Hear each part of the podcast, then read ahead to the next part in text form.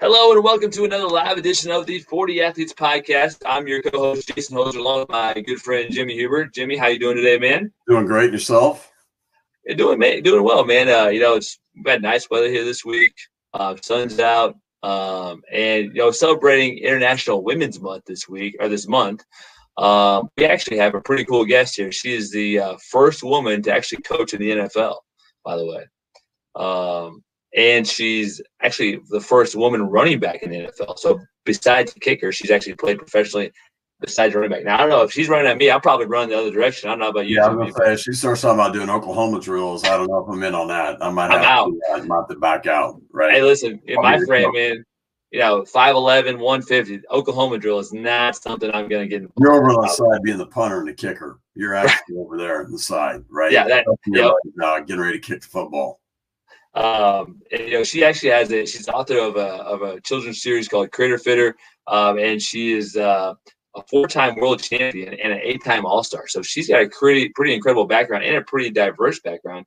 She has her doctorate in psychology. So we're going to bring on Dr. Jen Welter to the show today. Jen, how you doing today? Guys, it's good to be here. Great to have Welcome. you, Jen. So uh, first question is like, you know, how did you get into football? Like, what was your interest in that? And then what made you feel like, you know, I can break the barrier and be the first to do this? Because that's a that's a big step. Yeah, you know, I got into football. I think like most people do, right? It's the love of the game, mm-hmm. and I didn't actually get to play until I was 22 years old. So it was kind of like I had a crush on football, always hoped football would notice me. Um, and then he finally realized I was alive after I got out of college. And when I made that first football team, and there really wasn't a, you know, a roadmap for women in football, um, what I promised myself is that I would step up to every challenge the game put in my way. Right. Because it wasn't like I said, I'm going to go to the NFL and here are the things that I need to do to work backwards. What it was was in a sport called the final frontier for women in sports. Um, I felt like this was a place where not only, you know, us playing changed the sport, but also could change society through progress in the sport. So for me, it was a matter of, okay, what do we have to do next? How do we figure out how to play? How do we move the team forward? We're fundraising for championships. We're, you know, we're out there doing car washes to be able to afford to go to road games and taking long, long bus trips and, you know, pulling our cars up to the to the field so we had lights a little bit longer, right? Mm-hmm. Like this is this is the real life um, you know, a league of our own just happened to be in football and I knew that that's what I wanted to do, right? I thought being a pro was X, Y, and Z, and I was going to treat it as a pro, regardless of the fact that we weren't getting pro money. Um, and getting my PhD was a matter of saying, okay, if there's no roadmap here and, and no place that I can quote unquote aspire to be, then what if I marry my practical experience being one of the best in the world with you know this unique vantage point of also having um you know like the the psychological background? And i wanted to be a unique value proposition to the sport I never said I'm going to coach in the NFL or I'm going to be the first at this. I just put my head down and did work. And then as things happened, I was like, okay. Um, all right, let's figure that out. Um, and actually, coaching, I didn't even say that. I did say it as a player, but uh, you know, I played on the Texas Revolution, which is, you know, was where I played running back that you were referring to. And then the following season, we had a new head coach, Wendell Davis, and he said, You have to coach my football team because I impressed him. And I said, No. He said, What do you mean, no? So, no, no, no, girls don't coach football. Like, I, I don't, and you want me to go into like pro football? Like, no, I don't think I can do that. And he said, Not a lot of guys are going to give you this opportunity. You're taking this job. And in fact, when I turned it down, he took it for me and told me about it later. Um, and then told me I couldn't quit. So um, you know, that to me was something that really speaks to the importance of someone else seeing you beyond gender, beyond some of those mm. we separate. He saw me as a a football person and somebody who could make his his team better. And the work that I had done in the background was what made that feasible. So Jim, let's go back though. That was like 20, you know, 20 something years old, right? Later in your life, you had this passion to play football when you're young, right? But as you know, many people have limited beliefs, right? Women can't play football, right? You're, they shouldn't play football. So how did you like go through life knowing that the limitations of you playing football and people thinking you can't? How did you stay the course and keep your mind right to stay after something when the opportunities weren't there?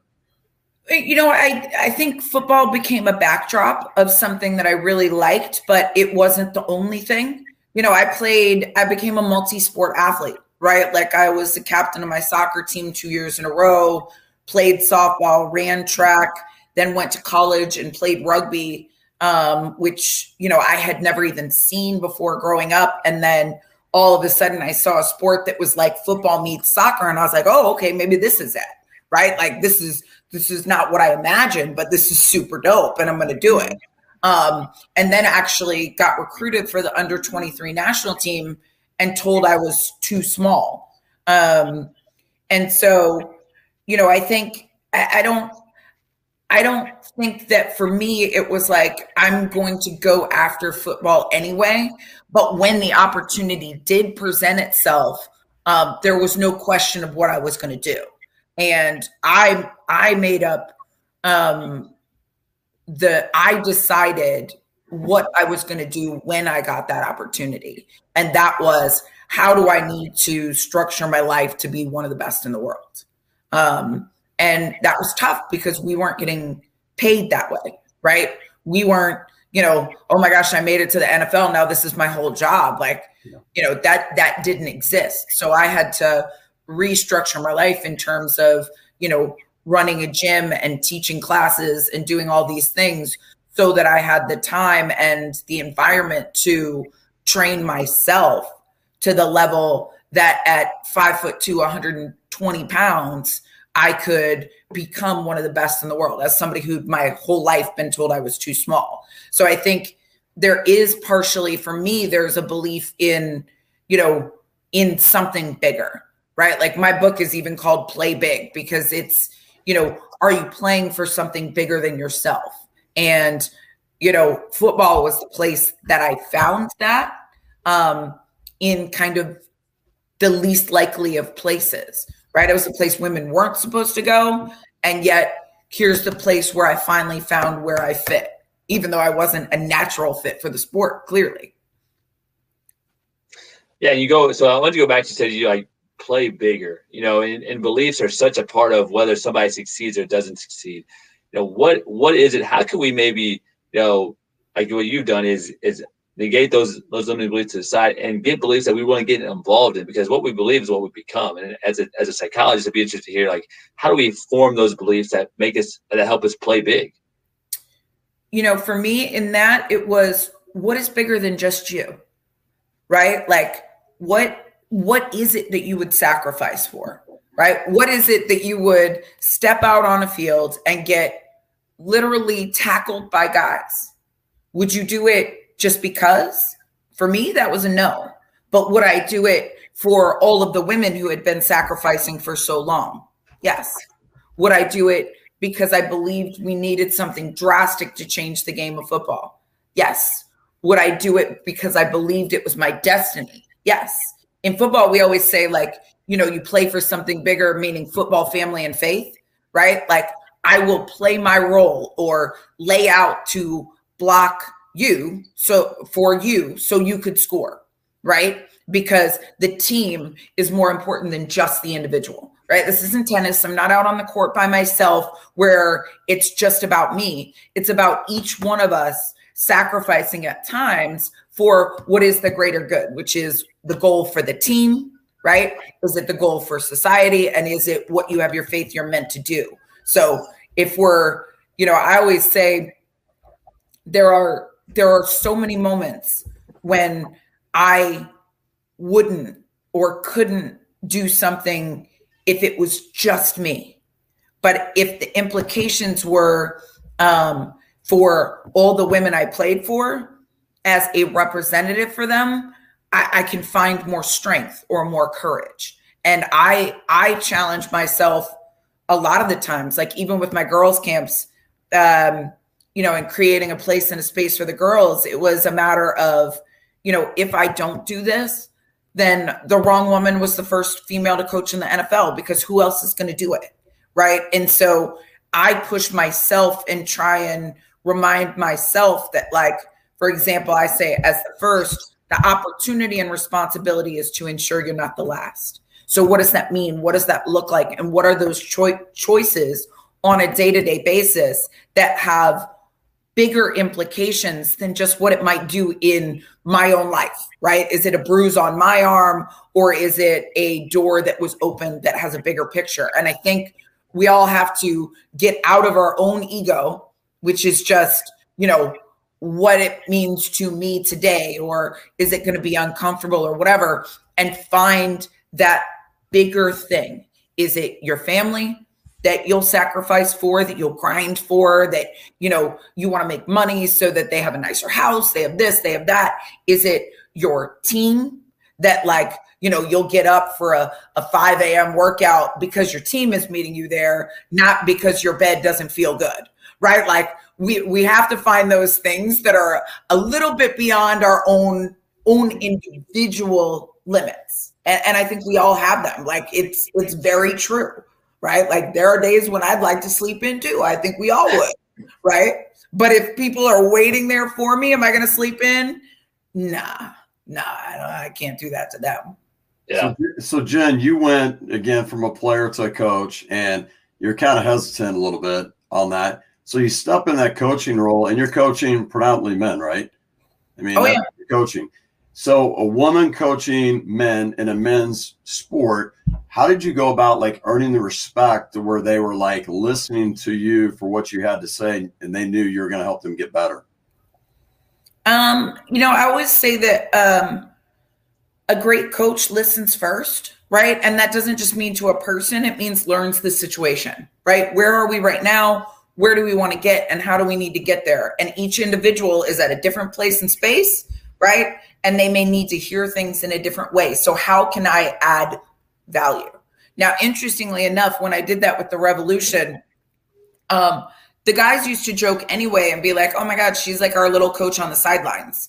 Because, you know, I mean, I do have a Hall of Fame mind, right? Like I was in the first women's um, Hall of Fame class in, in football and um, in the Women's Football Hall of Fame. And, you know, that is being a gold medalist and it and it is winning championships. So my football career um, is kind of without question. And yet, when in the men's game, I was, you know, I was on practice squad for some of it. So it's like I can see the stuff, but I'm also in a five foot two body, right? So I'd be like, oh, okay, this is what they're trying to do to you. Like, you know, make sure that you do this. And they're like, oh, she's like our little coach. So I'd already established some of that credibility and the relationships were really good.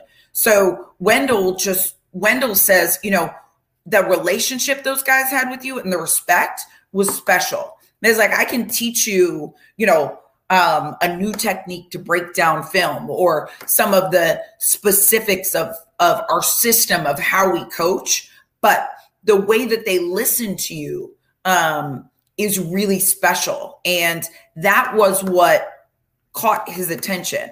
Now, in the NFL for me, what I noticed is that it was really about establishing a relationship on love and trust and giving them the opportunity to see that what I said added value. I didn't have to say everything all the time, which is you know, something I've heard guys say of like young coaches, not female or male, but like new coaches feeling like they had to say something all the time so that, you know, they had, you know, like they were justifying their existence by taking up all the air.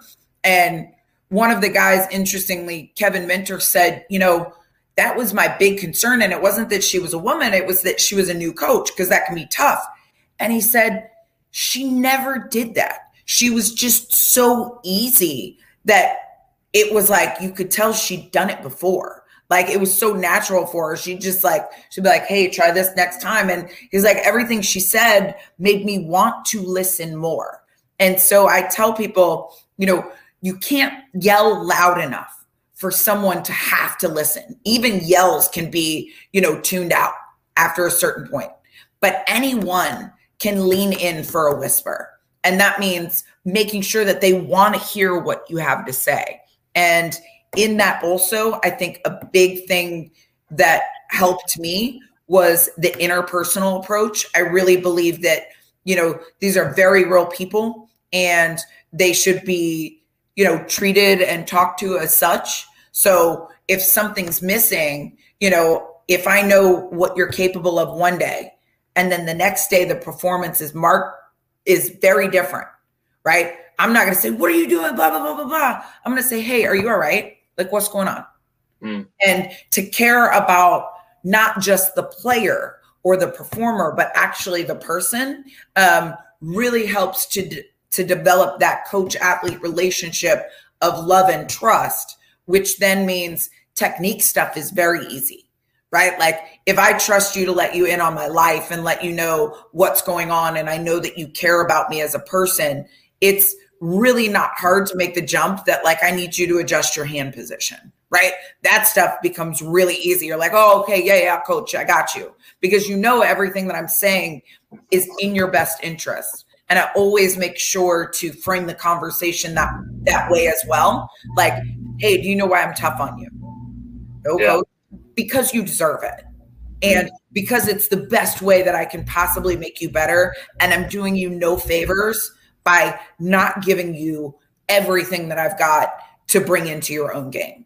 Um, and I think sometimes just making the effort to connect those dots in communication um, gets lost. And um, so I try and be very intentional about those things in terms of communication. Is that part of it when you talk about getting, you know, football?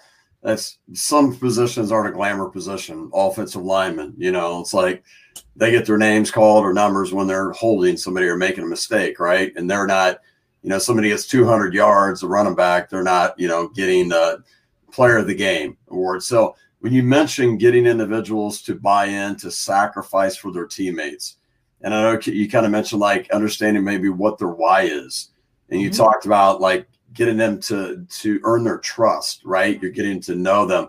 What are ways that coaches, other ways that you can get a team, a collection of people to buy in, to sacrifice themselves for the greater good of the team? But I think it comes with, you know, we have to have a shared vision, right? What what is our goal? Like where where do we want to go and how do we want to get there as a team? How do we move? And then making sure that every player has a place in that goal, right? That is one that suits them and, and it sets them up for success. I remember I was working with a cross country team that was struggling with everybody feeling a part of it, right? And it was particularly with some of the the runners that weren't the fastest right? Because their times may not even have counted in certain races, right? And I found out that one of those runners was a really good artist. And so um, I challenged the coach to have that runner come up with the team logo.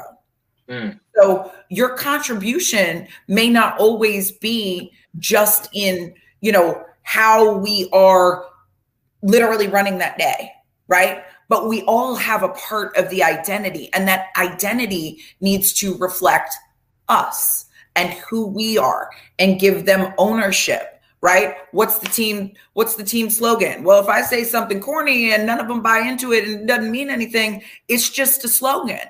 It, it doesn't help. It doesn't reinforce. So really making sure that all the players feel a part of what we're doing both in terms of what needs to to be done on the field, but also in terms of what we're doing off the field, right?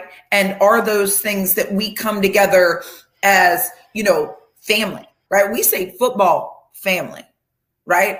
Am I going to block differently for someone I love than someone I don't like? Yeah, right? Am I going to just, if we were thinking off the football field, am I going to run in front of a moving 300 pound person for somebody I don't like? Probably not.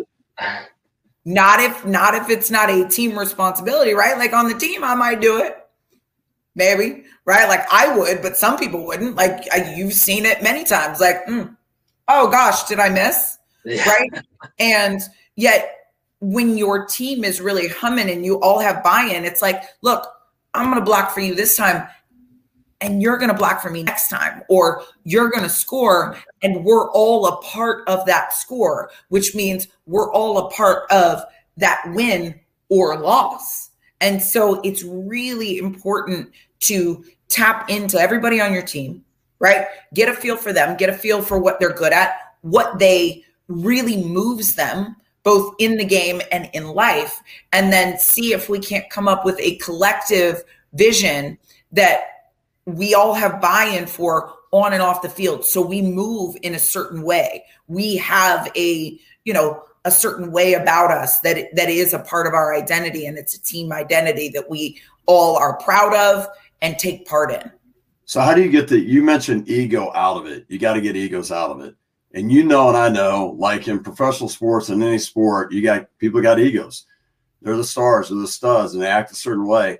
How do you get them to understand that egos can get in the way at times of the team coming together for a common vision? And how do you work with getting egos out of it? Let a quarterback run a drill with no o-line. Not Mahomes, let's go. Right. I mean, but, but look what happened to Mahomes in the Super Bowl when he had no offensive tackles. They got dismantled mm-hmm. by Todd Bowles' defense because they had backup tackles. So here you have the $500 million man who can't play that way because why? Because he didn't have tackles. Okay. So it becomes very clear. Yeah, you need this guy. Like I always say, you know, that's the beauty of football is it doesn't work if everybody looks the same, right? Everybody, you know, big thing about Tom Brady, Tom Brady in free agency last year. I want one Tom Brady. I don't want 11. Because if my offense is 11 Tom Brady's, I want to know what that looks like that we're going to win. That's true. Probably not. Yeah. And so sometimes the way you can check check egos also is to put them in somebody else's shoes mm. to let them know what it looks like. You know, I I, I played defense um, my whole women's career, right? I played offense some, but mostly as a blocker. And just because I really knew I could block and I was fast enough and I wanted to help other people in that way, but when I went and played running back, I was like, why didn't I do more of this? Because I became so much better a defender, right? And when I, you know, had to play some of those other positions, you really realize like, oh, this is this is actually pretty hard. So you want to give people appreciation for what's going on around them in order to see that you really need them, right? Like hey, receiver, okay, yeah, you're right. You got all the shine. Can you do that if you don't get the ball? Running back, yeah, you big numbers. You want to try that without a no line? Right? Like, and so when you have some of those things, uh-oh. Your camera. Oh my goodness. Um, start camera. That's that's bizarre. Hey Jim, I, I was going to mention that too. My my dad. This was back in like 1981. I was at seventh grader. We had a football team, and there, we had this running back that he was like cocky and he was like getting on the line and whatever. So my dad, he goes over the defense and says, Hey, we're running this play. And then he tells the offensive line, says, Don't block for him. I remember this today, the kid got it and he ran and they buried him. Got time he got up and he came back to the huddle and he's sitting there and he looked at my dad. He's like, Did you tell them not to block and tell them what we're doing? He's like, Yeah. He goes, So if yeah. you want blocking, you better change your attitude. And I remember that with what you just said there. Yeah, because it's it's not just you. Right? Like, I mean, it's not. You're not you you are executing your job, but you're doing it from a position where you're protected.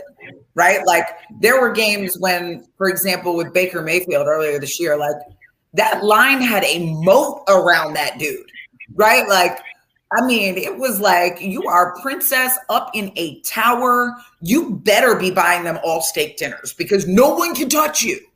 And yes, you're executing well as a quarterback, but you're doing it because of all of those people And if you're not realizing that, then we have to we have to correct that. And um, the great ones, you know, the great great ones really do have um, an appreciation for everybody around them. And I think it's really important that if you don't have that impre- that appreciation, you help them find it. Yeah. Mm. Yeah, yeah. Well, Jim, hey, I think it's uh, time to go with uh, four questions with 40 athletes with with Jen today. Do- oh, is it Dr. Welter? Dr. Welter, is that what you prefer to be called? No, Dr. Jen. Dr. Welter Dr. Jen. could be my dad, could be my sister. True, I've Dr. been Jen. calling, I've been Yeah, calling we're you out. Jen, Yeah. so I'll tell you what, I, I don't come and find me because I don't want to get tackled. So I'll just go Dr. Dr. Jen. Jen, Dr. Jen, Dr. Jen, Dr. Jen. That's what I'm going to start doing. Oh, hey, so we got four questions for you, Dr. Jen.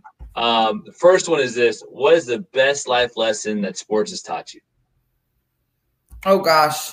I think most of my life lessons have come through sports. Um gosh, I mean, you know, I, I go down the list, right? Like resilience is a big one. Um and, and I say that because it's not a question of if you're gonna get hit in football, it's when. When? And then it's how you get back up, right? You can't lay there. You can't roll around and like, oh my goodness. Like one of the best things I ever did into my game was knowing that I was undersized, right? Um, I had to make an impression, not just between the whistles, but in between the plays, right? And that people are watching not just the tackles you make, but how you make them. And so I always challenge myself to get up before the other people. And in fact, when I tackled like somebody really big, I would be like, "Hey, baby, do you need a hand up? Because I'm gonna be here all day." right? All Like, day, every day. smile. Let's go, baby. right? Like I would smile, and then I might get back to the huddle and be like, "Y'all better hold me up right now." Like, I'm, you know, I'm like leaning in on y'all, like, "Ooh, that was a big old girl right there." Right?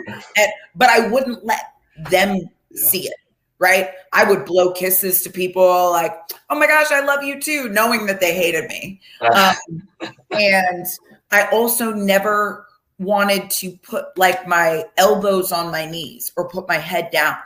Um, just knowing that everything, you know, somebody was watching at all times, and I would watch my opponents for their body language, and I'd be like, "Ooh, I got you." So I never wanted to give that back to anyone, and I think that that's really important because when you set those standards for yourself, it actually creates a persona of how other people see you, view you, and um, approach you as well. And I needed to be the absolute me, not anybody else. And that's probably the most important one because when I started playing football, you know, like I thought football players were big, right? Was big and tough. And, you know, when you're five two, you're not going to outbig anybody unless they're like 10 year olds are getting big now. So when you try and carry yourself like you're one of those people, it's just kind of funny, right? Like it kind of like people should have just patted me on the forehead.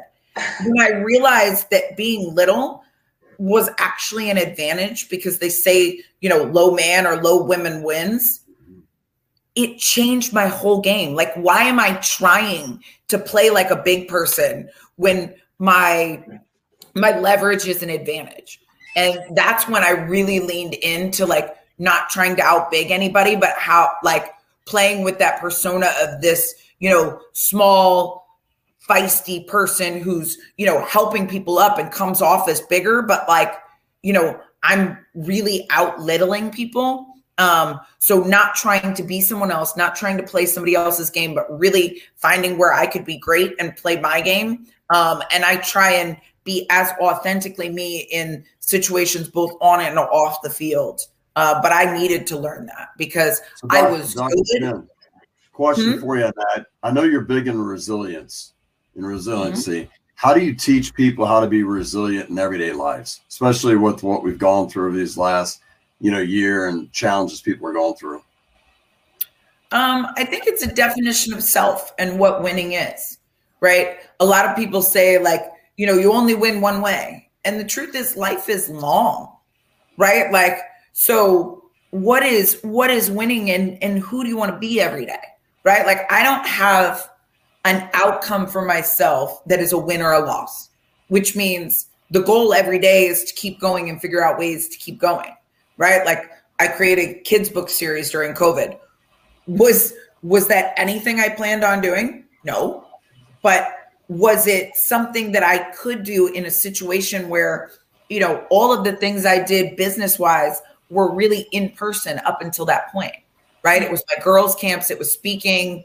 Um, but I knew that that was a way I could help. And so I just wanted to figure out something I could do that was proactive and positive. So to me, resilience is just a matter of realizing that life is long and any one loss is not the destination, right? Like, I think we have to learn how to appreciate the journey and what that is every day, right? Like, it's not like the only day that I care about football is game day, right? It's like I care about game day in practice and in working out, and I'm winning every time I'm doing those things. And so, really, I think resilience is a product of realizing that, you know, you're going to get hit. Okay. Now, how do you get back up? As opposed to focusing on, oh no, I got knocked down. Like, great. Yeah, we all do. Okay. And, and I think too often we're just focused on the, the setback instead of realizing that it might be a setup for something else. Mm, I like that. Turn your setback into a setup. That's good. Yeah. Um, so number two, is if you could spend time with anyone you admire in sports, either passed away or still alive, who would that person be and why? Mm, I think it would be Michael Jordan. And I'm not a basketball person. So, first of all, most people are like, oh, I want to be like Mike because I want to play basketball. That's not it. It's the competitive spirit that I have heard of from so many people that he brings into every area of life and business, right? He's clearly an innovator and a creative thinker and performer and one who knows what greatness is. And I think there's a lot of people that I could say I wanted to learn from within football, but I think sometimes we we get a new perspective from people that are outside of our own area of greatness right because there's also an, an inherent competition or are you going to you know steal my playbook or you know some of that and there's lots of football people that i would very micro focus on but Emmitt Smith um, who is a good friend of mine told me you know, told a story about how he reached out to Mike once and asked him about like a bunch of questions. And he was like, absolutely, come on. And that he didn't hold anything back, like he was afraid of giving it away. He wanted to build into other people. And to me, that's it's so refreshing um, that a true competitor would also like really want to infuse that knowledge into somebody else. And so I think he would be fascinating. It's interesting you say that of uh, going to different industries or sports. Like Buzz Williams, he's a head coach at Texas A&M basketball, and he's really into football. So he'll go study under the great football minds coaches and spend time with them a week with them, and he talks about all the information they give them because he's so uh, he's so enamored by how football, how you get, like I said, these eleven individuals connected together on a field, and they all got to execute right, for these things perform well. So anyway, like he talks about, that's one of the things he spends the off season studying football coaches and their minds and how they develop championship teams. So I like that. Um, third question is, what is the best advice you ever received from a coach you've played under, coached with, been around? What's the best advice?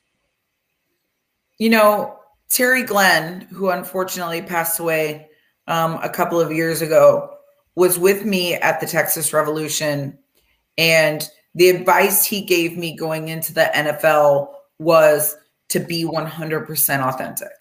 He said, You know, Jen, I've been thinking a lot about you going into the NFL. And he said, If you are the same person that you were every day here with us, those guys will absolutely love you. But if you're fake in any way, they will sense it and eat you alive.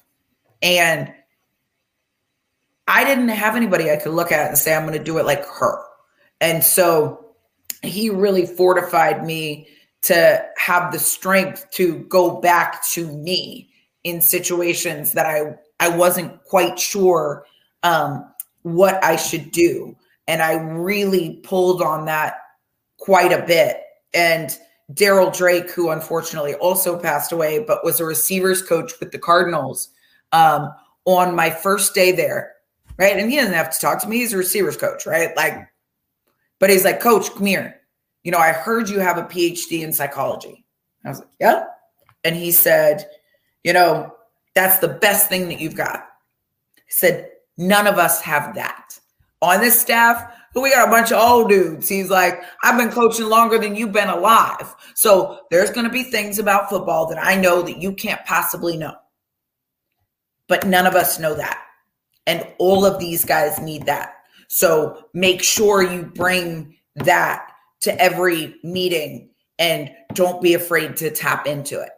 And he told me that he had really learned that lesson um, from coaching Brandon Marshall when he was it when he was with the Bears, and you know that that's when Brandon had started to open up um, about mental health. And so, really, I think a lot of the times we have a strength, we have a voice, we have talents that in leadership we start looking at other people and say oh maybe they're doing it right and i'm doing it wrong and try to like just coach like them or lead like them or be like them or play like them.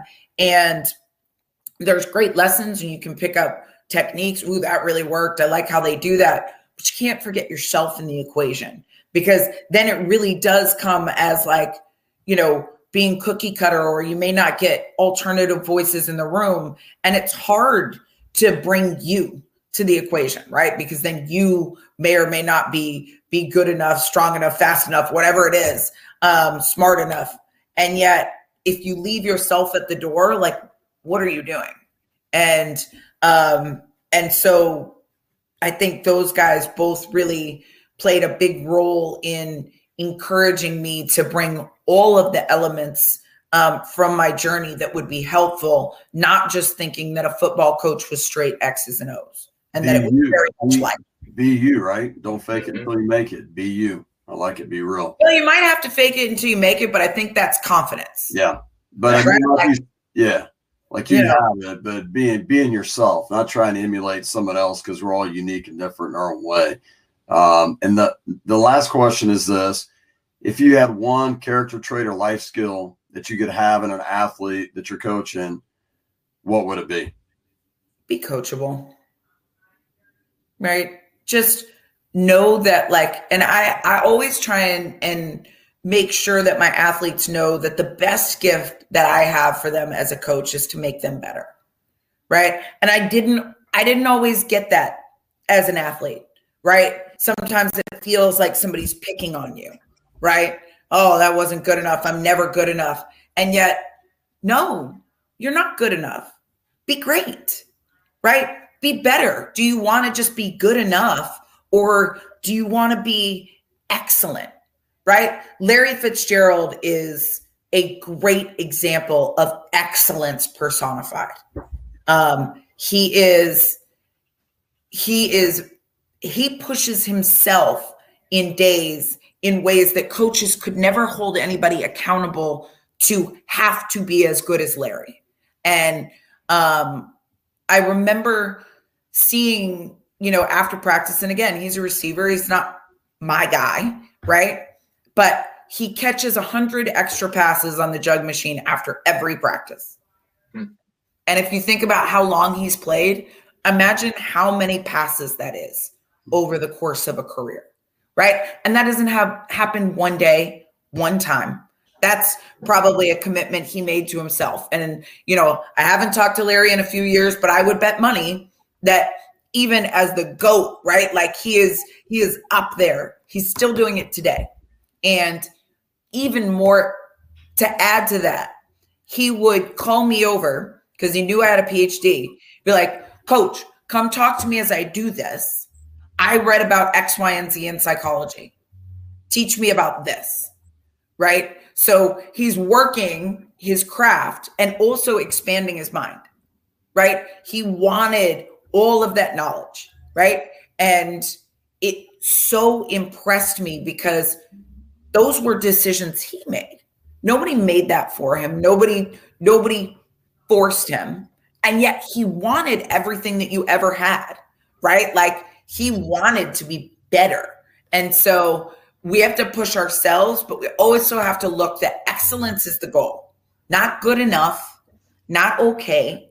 I always wanted people to coach, like, I, I, as a player, wished that I would get more coaching and had to coach myself quite a bit.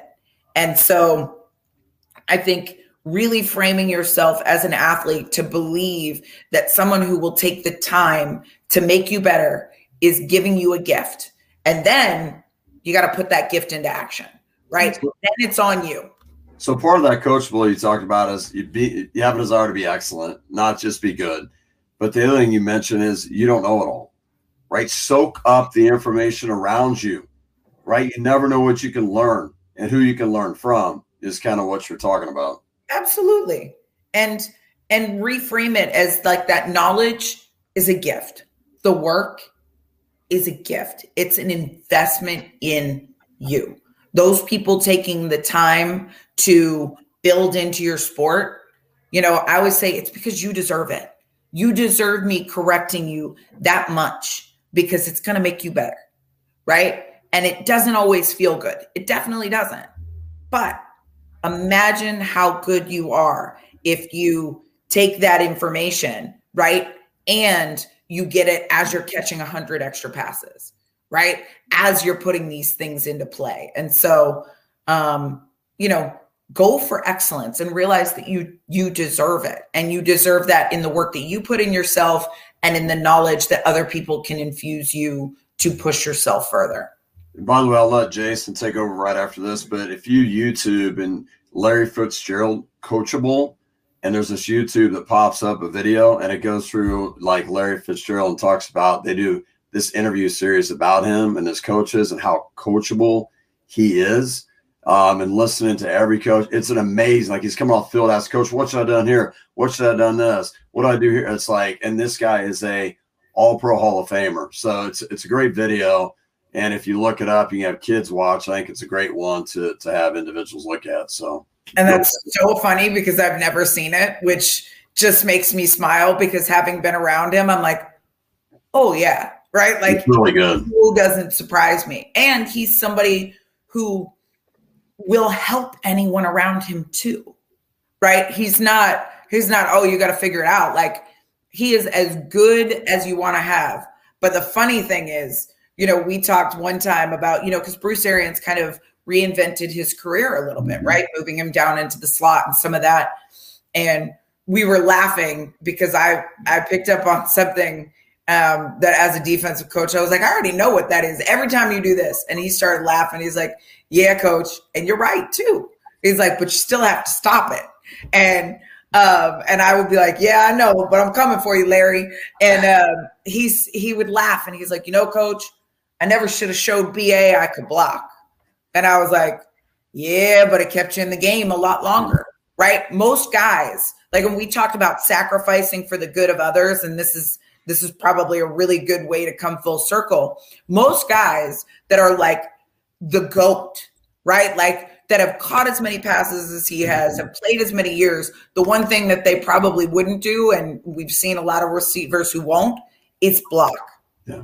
And yet Larry is the most selfless blocker you have ever seen. That guy will block as hard as he can for a play to work right just as just as hard as he would run to to get a route that he was catching like he will motion in and come take an edge block for one of his teammates because that's the guy he is that's the guy you want you want on your team and you want to build around. Well, Jen, uh, you know, thank you for for joining us today. Uh, real quickly, you know, how can people learn more about you? What you got going with Grrridiron Girls, your book? You know, where can we find you? Um, my website is jenwelter.com. Um, at jwelter47 on Twitter. Instagram, you can find out about the kids book series at Get Critter Fitter. Um, you can find Grrridiron Girls also, and that's with three R's. So there's a little GUR in there. Um, and that was the frustration of people saying girls couldn't do it. Um, and then it's Welter 47 for me. Great. Well, thank you again for coming, uh, Dr. Jen. Uh, I know I was a sponge today, man. Just learning so much about, hey, Jimmy, next time you tell it, hey, don't be good enough, be excellent. I got you, man. So, hey, by the way, we we have talked to a pioneer. Pioneer. Yeah. I a mean, true a legend. Somebody that's a legend that down road 10, 15, 20, my kids will be like, hey, this, I've seen this uh my kids in football, this Dr. Jen Welter. Oh, I talked to her. Yeah, talked to her. Yeah. yeah. The pioneer. Keep doing what you're doing. Seriously. Thank you, Jen. I don't know it any other way, guys.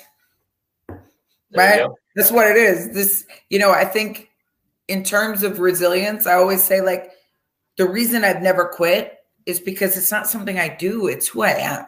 Mm-hmm. Right. And when you know who you are, the way you move in the world might like the things you move in the world might change, but the way you move doesn't. Man, we had to have her on as part two if she's if she's open to it because I mean there's so much more. Dr. Jen Pioneer Welter. That's what it is right there. She's a welterweight, if you will. So. I'm actually not heavy enough to be a welterweight. Oh, well, that's true. More lightweight. And lightweight. Don't, don't, don't even don't get in calling women. I know with my wife, I don't call them well. I don't call them heavyweights. I don't call them well. You call them lightweights. Lightweights. Look, I laugh. I, I say that's God's irony. I've been punching above my weight class my whole life. But it is, does, it, it is spelled right. So I, will take that. Right, but dynamite does come in small packages. That's for sure. I know that. That's most definitely. Absolutely. Yeah. Thank you, Dr. Jen. Thanks, you got it, guys. Thanks so much for having me. God bless. Well, Jimmy, you know, um, we're going a little different spin today. You know, the reason why we do 40 athletes is simply because of this. You know, suicide is the second leading cause deaths between 10 to 34 year olds. We have a serious issue with anxiety with kids, and we're not teaching them the skills that they need to be taught. So this is why we created 40 athletes. So if you're hearing this and you're interested in learning more about our 24 week program, join us online at uh, 40athletes.com. And enroll in our 24 week course where we can not only educate parents, but coaches and athletes as well. Uh, Jim, that was a great day today, man. We had a heck of a guest. So I appreciate it. Bring her on. I enjoyed it. Yeah, it was a great time. Hopefully, we can get her again sometime because I, I, there's a whole lot we can get into with her. I guarantee it. So. Especially during football season, it comes back around. Maybe our Chiefs bounce back a little bit. We can talk about that. We didn't even talk about. She might be a Buccaneers fan though. She might have been excited to see hey, Bruce. Bruce Arians there. Yeah, that's true. Awesome. Maybe it's a good thing we didn't talk about it. All right, dude. I'll see you soon. Man. Have a great day. Appreciate it, man. Peace out.